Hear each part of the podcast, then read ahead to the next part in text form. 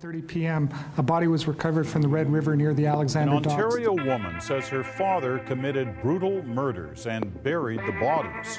An Amber Alert is still in effect in parts of Canada for a two year old girl who authorities believe was abducted from her home around What about that city made it possible for, for six serial killers to be operating in that Millions town? of dollars worth of maple syrup has been siphoned off from storage in Quebec, with the crime covered up to Those avoid men had planned for a year to find a used Dodge 3500 pickup truck through online classifieds. You ever been interviewed by the police in a in a room like this before?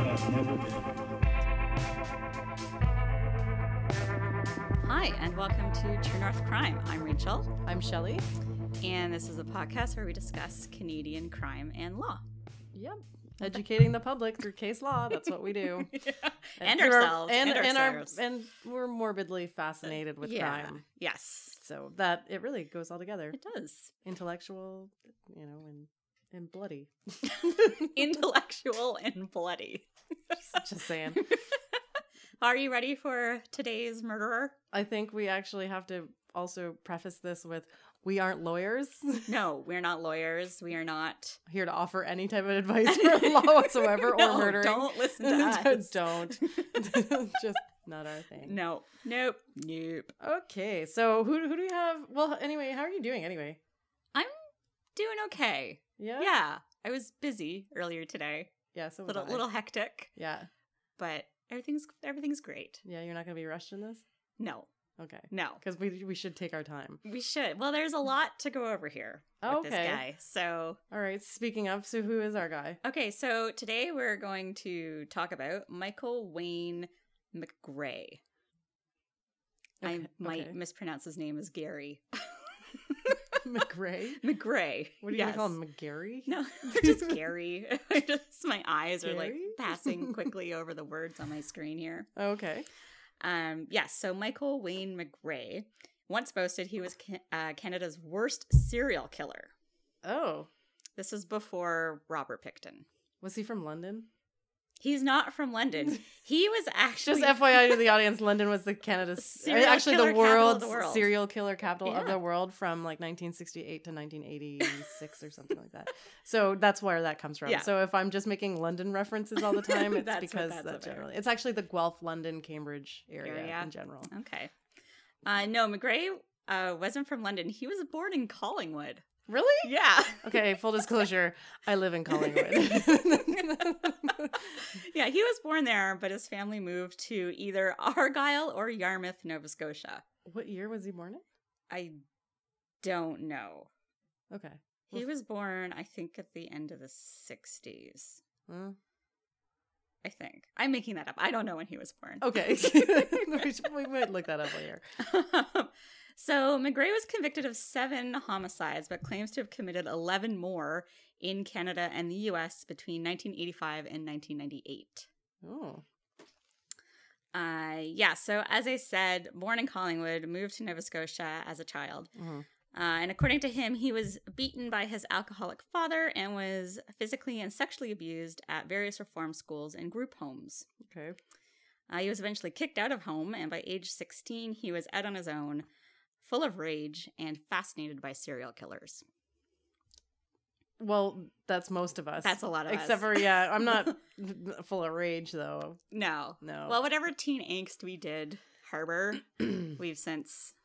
Yeah, when I was Gone 16, I wasn't even full of rage. I was raving, but not, Full of rave. full of rave, but not full of rage. Full of rage.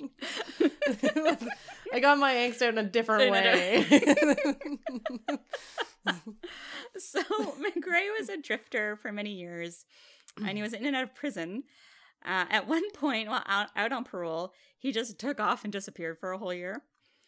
Uh, this prompted the parole board to issue a statement about him saying he, quote, clearly indicated a serious breach of trust and a blatant disregard for conditions of release. well, no shit. That's like, like, how long did it take them to do that? Like a week, a month, Like- like, the full year had passed. They're like, oh, time to write this up, guys. Like, what what happened? Like, who slipped up on that?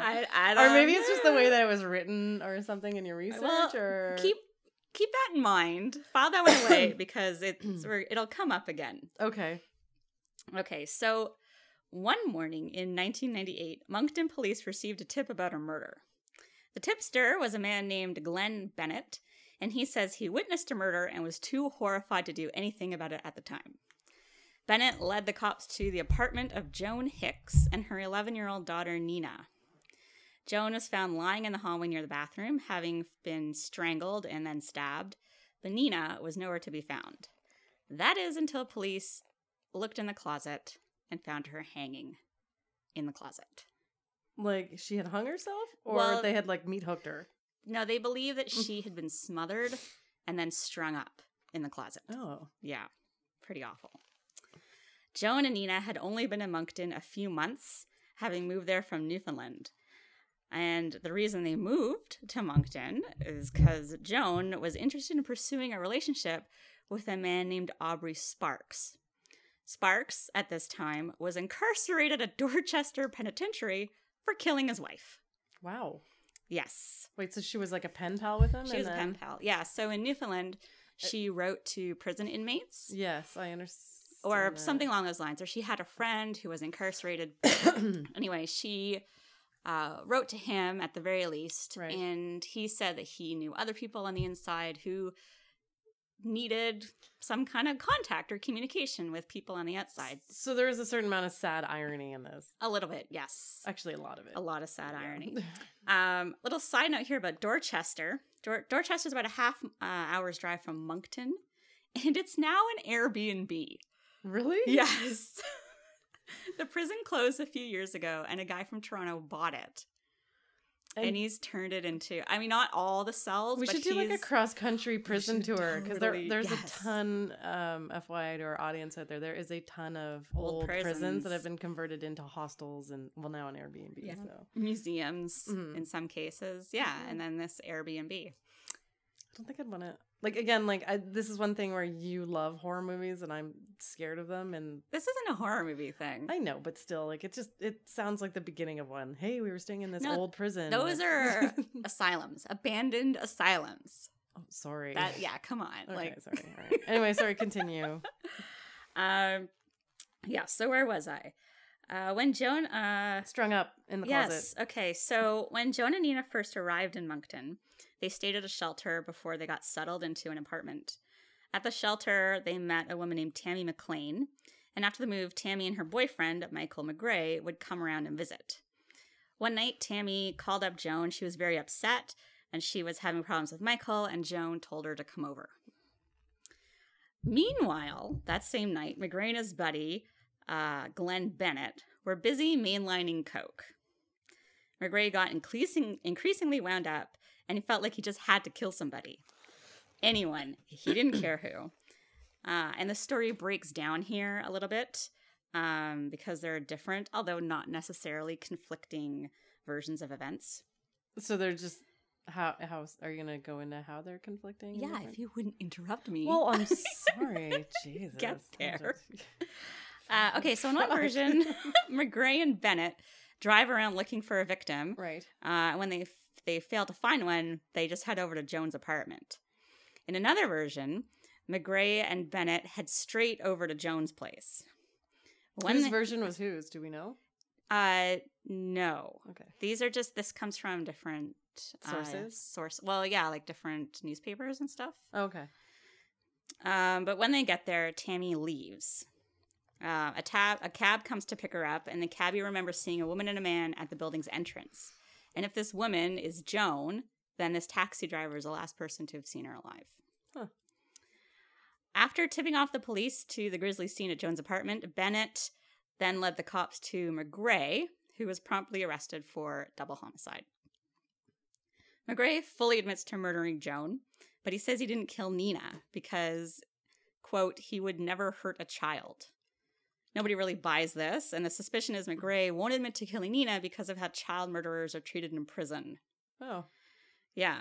Um, so, anyway, the Crown proceeds with first degree murder, conviction of Joan, uh, but stays prosecution in Nina's case. Okay. So that one's not going to go to trial necessarily. Um, Is that because they just didn't have enough to support it? Like, why would that be stayed?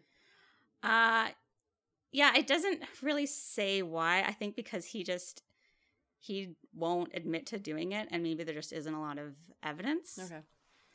Um it doesn't I don't have a lot of details. So basically, his confession is what you know is going to then lead char- to charges, and because he didn't admit to it, there wasn't the evidence to actually start, charge him with that murder.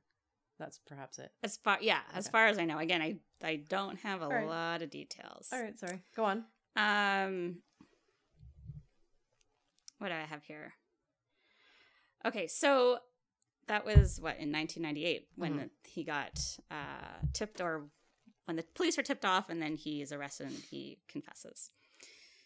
In March of 2000, McGray was sentenced to life in prison without the possibility of parole for 25 years for the first degree murder of Joan Hicks. Okay.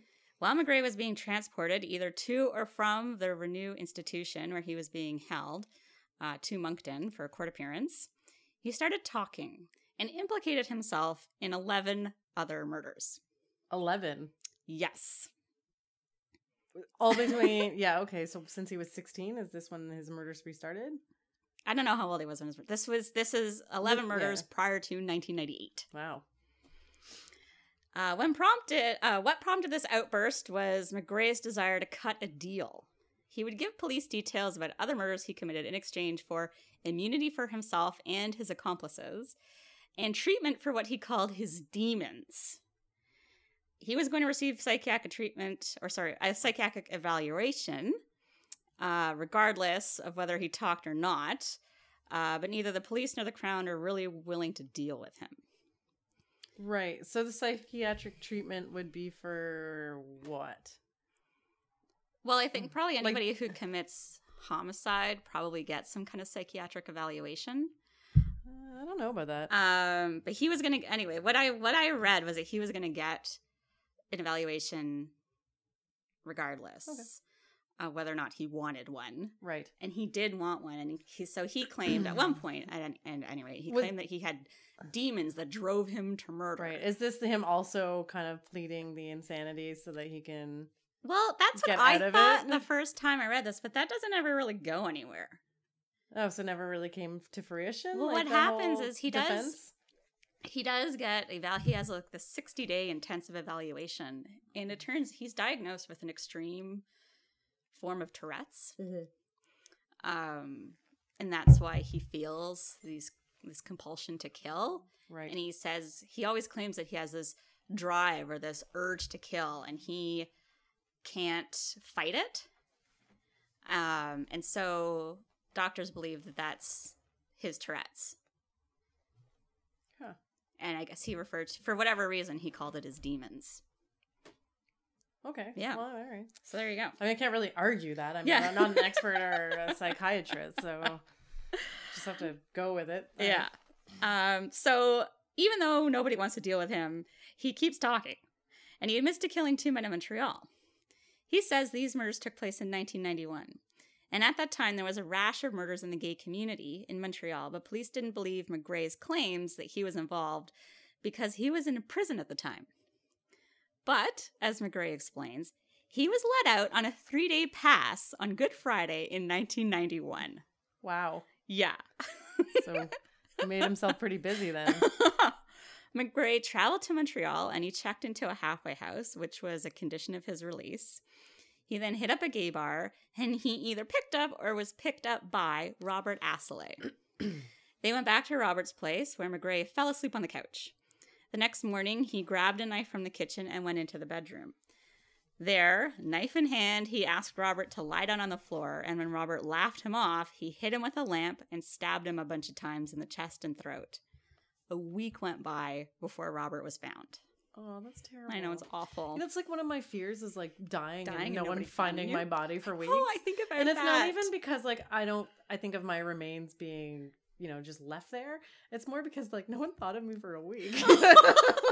like, it, like plays upon my insecurities as a human being. I'm like nobody wanted to even see me or think it was weird that I didn't call. Like it's just.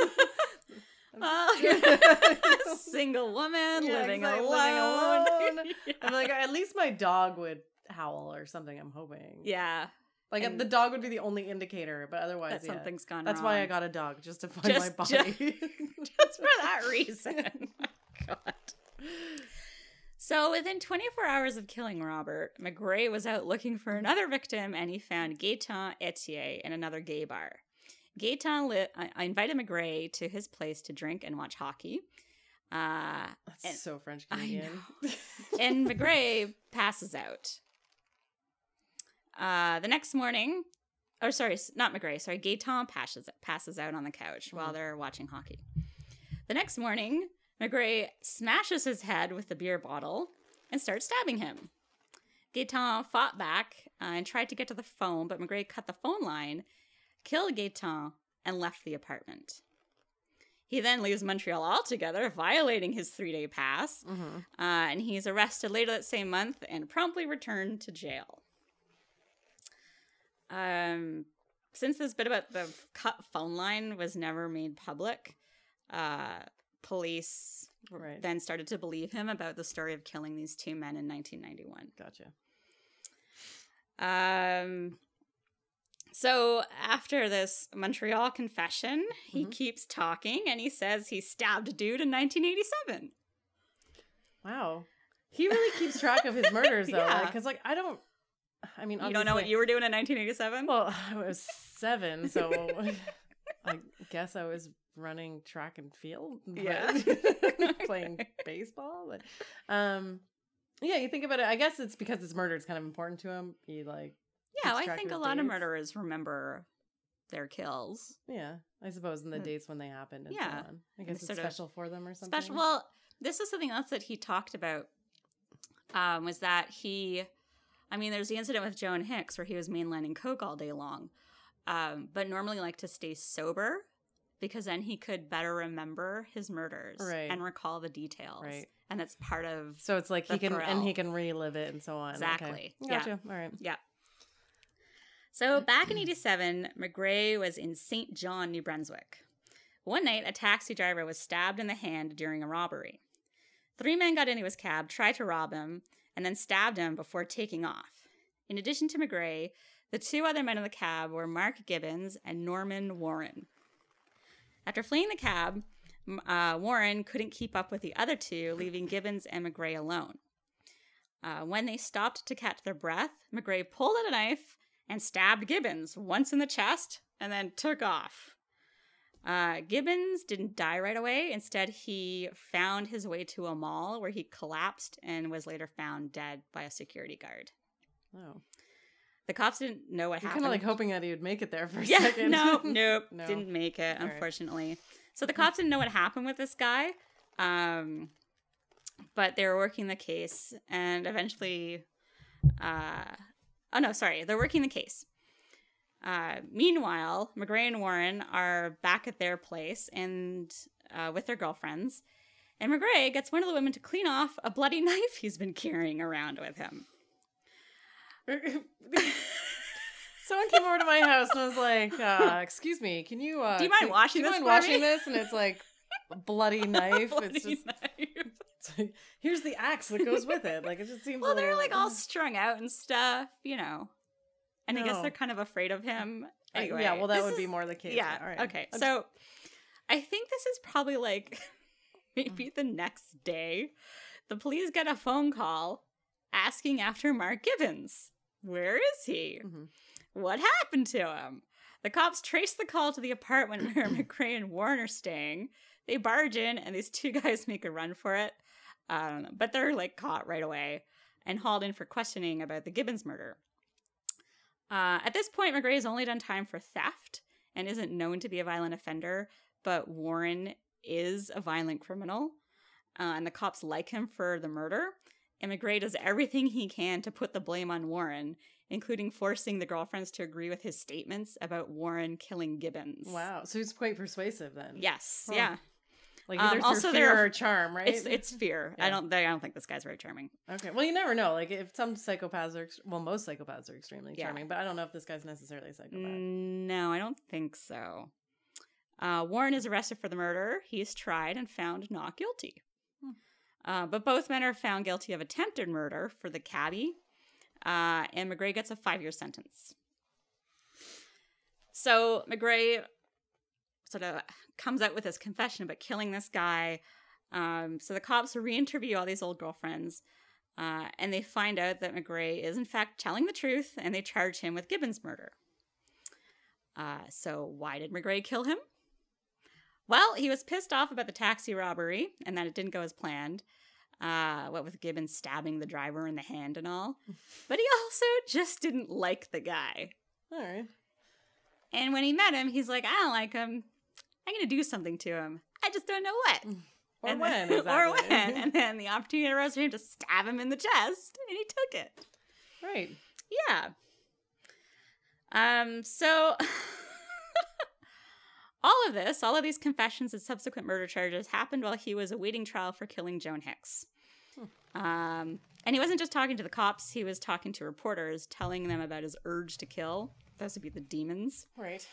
Uh, the papers labeled him a serial killer, but it didn't really fit, I guess, with what we imagine a serial killer to be. Because Yeah, because you want like an mo and like trophies and exactly like all that type of stuff. Yeah. Yeah, he doesn't doesn't have any of that stuff. His No. victims were male and female, younger and older. different mo like different methods of. well, he's killing. he stabbed most of them. But he did strangle he Joan, did right? he did yeah. So he didn't really have a telltale signature, or as you say, like no mo Yeah. Um, and the way he put it, and as I mentioned, he was driven by a need to kill, and it didn't matter to him who he killed, just as long as he murdered somebody. Right, which yeah is a little bit. Sometimes serial killers like stalk and plan out things for months and months and months. They're And usually fairly really metic- like He's that. not as meticulous. Yeah. Right. Um, well, like with these two guys in Montreal, he definitely wanted to kill someone. Yeah, but his Um, opportunity as well, right? Uh, yeah, absolutely. And he knew that he could find victims Mhm. in a gay bar. Right. Yeah. Okay. Um, so I've completely lost my place. okay. Um, it's during one of these interviews with the press that a reporter asks him about his first murder. And he says his first was a teenage girl near Digby, Nova Scotia. Uh, the police there have this cold case dating back to 1985. And it's for a woman named Gail Tucker who disappeared while on her way to work. Not having enough change for the bus, she decided she would thumb a ride. McGray says he and another man picked her up in their truck, and when she refused to give them oral, they dragged her from the truck and killed her. The- Oral sex. I'm assuming. Oral sex, right. yes. so I'm just clarifying. What, what would it be? Like an oral, Oral- speech. oral arguments? like I don't know. I'm just I'm just clarifying. God. My God, woman, you're not very erudite. We're Jesus. just going to have to murder you. The police. oh my god, you're horrible. I'm not as horrible as the person who just murdered them. That's true. Come That's on. true. Uh, the police don't believe this story about there being a, an accomplice. right. and they charge McGray with Gail's murder. Uh, McGray ultimately pleads gu- guilty to Gail's murder, along with the murders of Mark Gibbons, Robert Assaly, Gaetan Etier, and Joan Hicks. Um, but still not for Nina Hicks. And remember, there was that stay of prosecution. Yep. So the Hicks family wrote to the Crown to have the stay of prosecution lifted for Nina's murder. Uh, and McGray was charged with, and then eventually did plead guilty to the murder of Nina Hicks. Uh, okay, so if you're keeping score, that's six murders. But wait, there's more. Oh, jeez. McGray claims to have murdered a third victim in Montreal, to have killed and buried a drunk man in High Park in Toronto, and to have killed a sex worker and a gay man in Seattle in the mid 90s. Now, when all this was going down with the confessions and the subsequent murder charges, McGray was being held at Renew, or Renous. It just seems like it's like all too easy to just murder people for this guy. Like in the sense, but also just get away with it. Well, again, because he doesn't, he's, just, murdering drifter- strangers, yeah, and he's a drifters and- drifter. yeah, an opportunist. Yeah, Right? Mm. Exactly. I get it. Just it's ugh, it's just eerie. So, as it, yeah, so he's being held at Renous while he's awaiting trial and confessing to killing all of these people, and he is very upfront about killing somebody while on the inside. A guard, another inmate, whoever. Again, he just he's Hmm. gonna he wants to kill someone and he's gonna do it. Uh, and after a meeting with his lawyer, the guards found a shiv hidden up McGray's sleeve. When Wait, they so did the lawyer give them the shiv? when they asked him about it, McGray said he was going to kill his lawyer.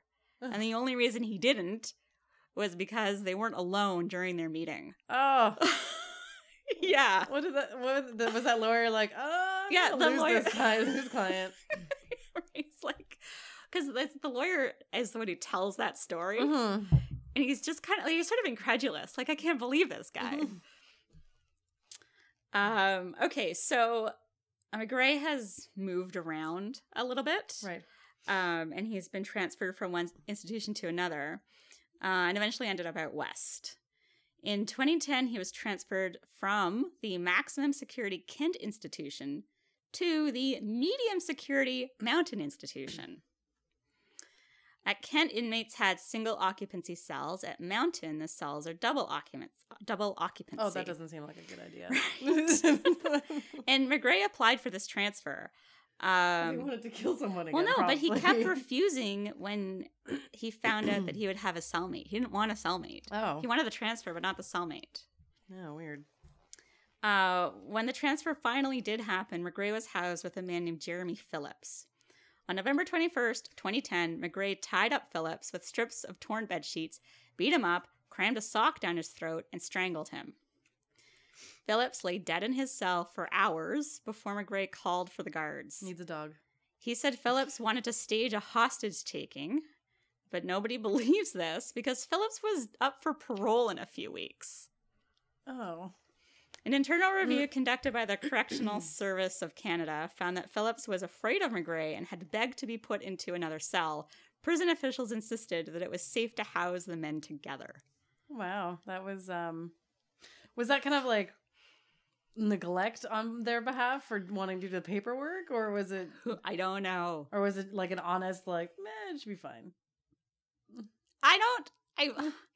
I don't know. 'cause, You'd like, to believe the penal system, but at the I'd same like- time, it seems a little It seem, it's like, come on, man. And the thing is, like, everybody in the penal system is afraid of this, this guy, and he threatened his fucking lawyer. and he like, so, or he wanted to kill. He his wanted to kill his lawyer. Yeah, that's a little different. Sorry. and like guards are afraid of him inmates are afraid of him when people find out he's getting transferred to their guy like to institution they like- don't want him like it terrifies. Like, what's this guy like to meet? Like, he's like, i don't know like immediately you're like, I have to go over there. Just- yeah like that, in- like crazy just, just intensity. keep is like know. a wide everyone keeps like a 10 meter yeah. anyway um mcgray now Because these are people dealing also with like kind of like a lot of intimidating and scary people. yeah and if they're afraid and of if this they're dude, afraid of this guy, fuck right Shit. so you'll well you'll be pleased to know he now resides in saint anne des plaines a supermax in quebec oh, okay. And that is the story of Michael McGray. Okay, so you have something about his sentences. So, yeah, this came up when I was um, reading about all of these confessions uh, and eventually and pleading guilty to all of these murders. And I guess it's like maybe one of the reasons why he just kept pleading, kept admitting to and then pleading guilty to these murders is that he was, his sentences would be concurrent Mm-hmm. uh, and not consecutive. So, like a life, um, a life sentence in Canada is twenty five years before parole. Uh, but he would get so those twenty five years would all be served at the same time, as opposed to twenty five and then another twenty five and then another twenty five and on and on and on down the line. Yeah. So it's the concurrent sentence. So it was concurrent sentencing. hmm Well, I did a little research on concurrent sentencing. Okay. And so prior to 2011, it was the case that criminals would often serve concurrent sentences for different crimes, but they had to be different crimes. So if you were indeed murdering someone or assaulting someone, and at the same time it was like assault and robbery, hmm uh, your sentences would be served. So y- that would be your two crimes would be served. So it would be like one was for robbery, one was for assault, and so it would be added on essentially. But then if you were, uh, or sorry, that could be served at the same time. But if there was a different sentence, or sorry, that could be served. Let me get Slow this. down. Yeah. Back it up. All right, back it up. if you committed two different charges in the same crime, so assault and Okay. robbery. okay. Well, let's okay. Assault is on. one crime and robbery is the other. right. So let's say I rob a bank Yes. and I shoot somebody Yes. while robbing the bank. Right. Those are two different you get charged. charges. You get two different charges that you serve. Like you, so basically, the judge will say for five years for assault, five years for the robbery, which isn't equal in any means, but whatever. I'm not a judge. So I would it's a good thing I'm not a judge. so, Pretty lenient. so you serve ten years. ten years. Okay. But at the same time, if I have uh, robbed someone else on at a different date and time that has nothing to do Do with it. that crime, I can serve the sentence at the same time as I serve the other one. Okay. And I'm not really sure about the severity and where that comes in concurrent sentences and like how exactly, but that's just kind of your basics of concurrent sentences. Right. sentences. Okay. Well, the problem was is that a lot of victims complained because they didn't feel like justice was being met. Yeah, that's understandable. Yeah, because they're like, well, this guy murdered 10 people and he only has to serve 25, 25 years, years? and then he can get parole. Like, Yeah. that's bullshit. Kind of side with the victims a little on this. No, he should get 250. So, yeah, exactly. So, and medical science should prolong his life so that he can serve all 250 and this years. is and this is exactly what happens with uh I was about to say McGarry, McGray. See? Um, Dece- it's because you put it in my brain. So on December 2nd, 2011, the Protecting Canadians by Ending Multiple Murders Act oh my goodness. was enacted. wow. Yeah, the act ensured that individuals uh, who committed multiple murders served their parole ineligibility for a period consecutively. So you can have so basically, and recently, um, so this is a good example of this. Was recently the uh, Mountie, like three Mounties were shot Mhm. um, up in I In think it was Alberta? Alberta. I'm just gonna look this up for a second, see if my internet works properly. Well, because there was there was a shooting out east, I think in New Brunswick, where a guy shot a bunch of Here it. Nope, it's Alberta, the one. That Okay. So, um, so Douglas Garland was convicted on February 16th of three counts of first degree murder for the deaths of a Calgary couple. Um, so that's one of the later ones, but the one that really counted was the one for the three Mounties that were murdered in Alberta. Um, and so it was the harshest sentence in recent Canadian history. Uh, it was Christian Bourque's sentence in 2014.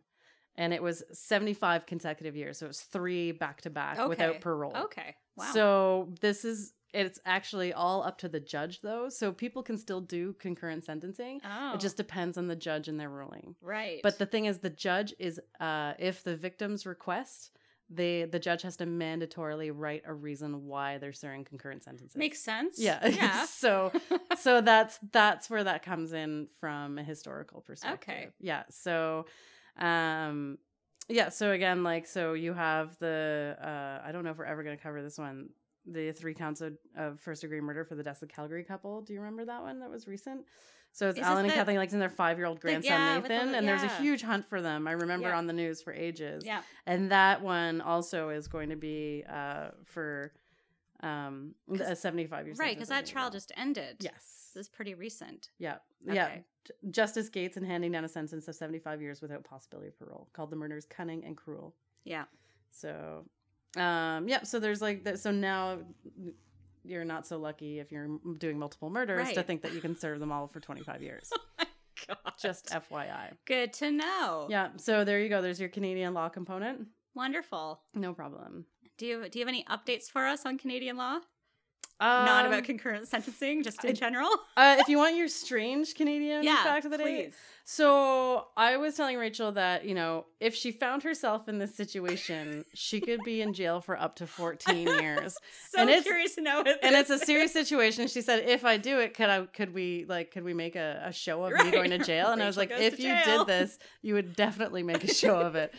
Because in Canada, the Queen's peace is so important that there's a separate section of the Criminal Code, Section 49, that states it is prohibited to intentionally alarm or frighten the Queen.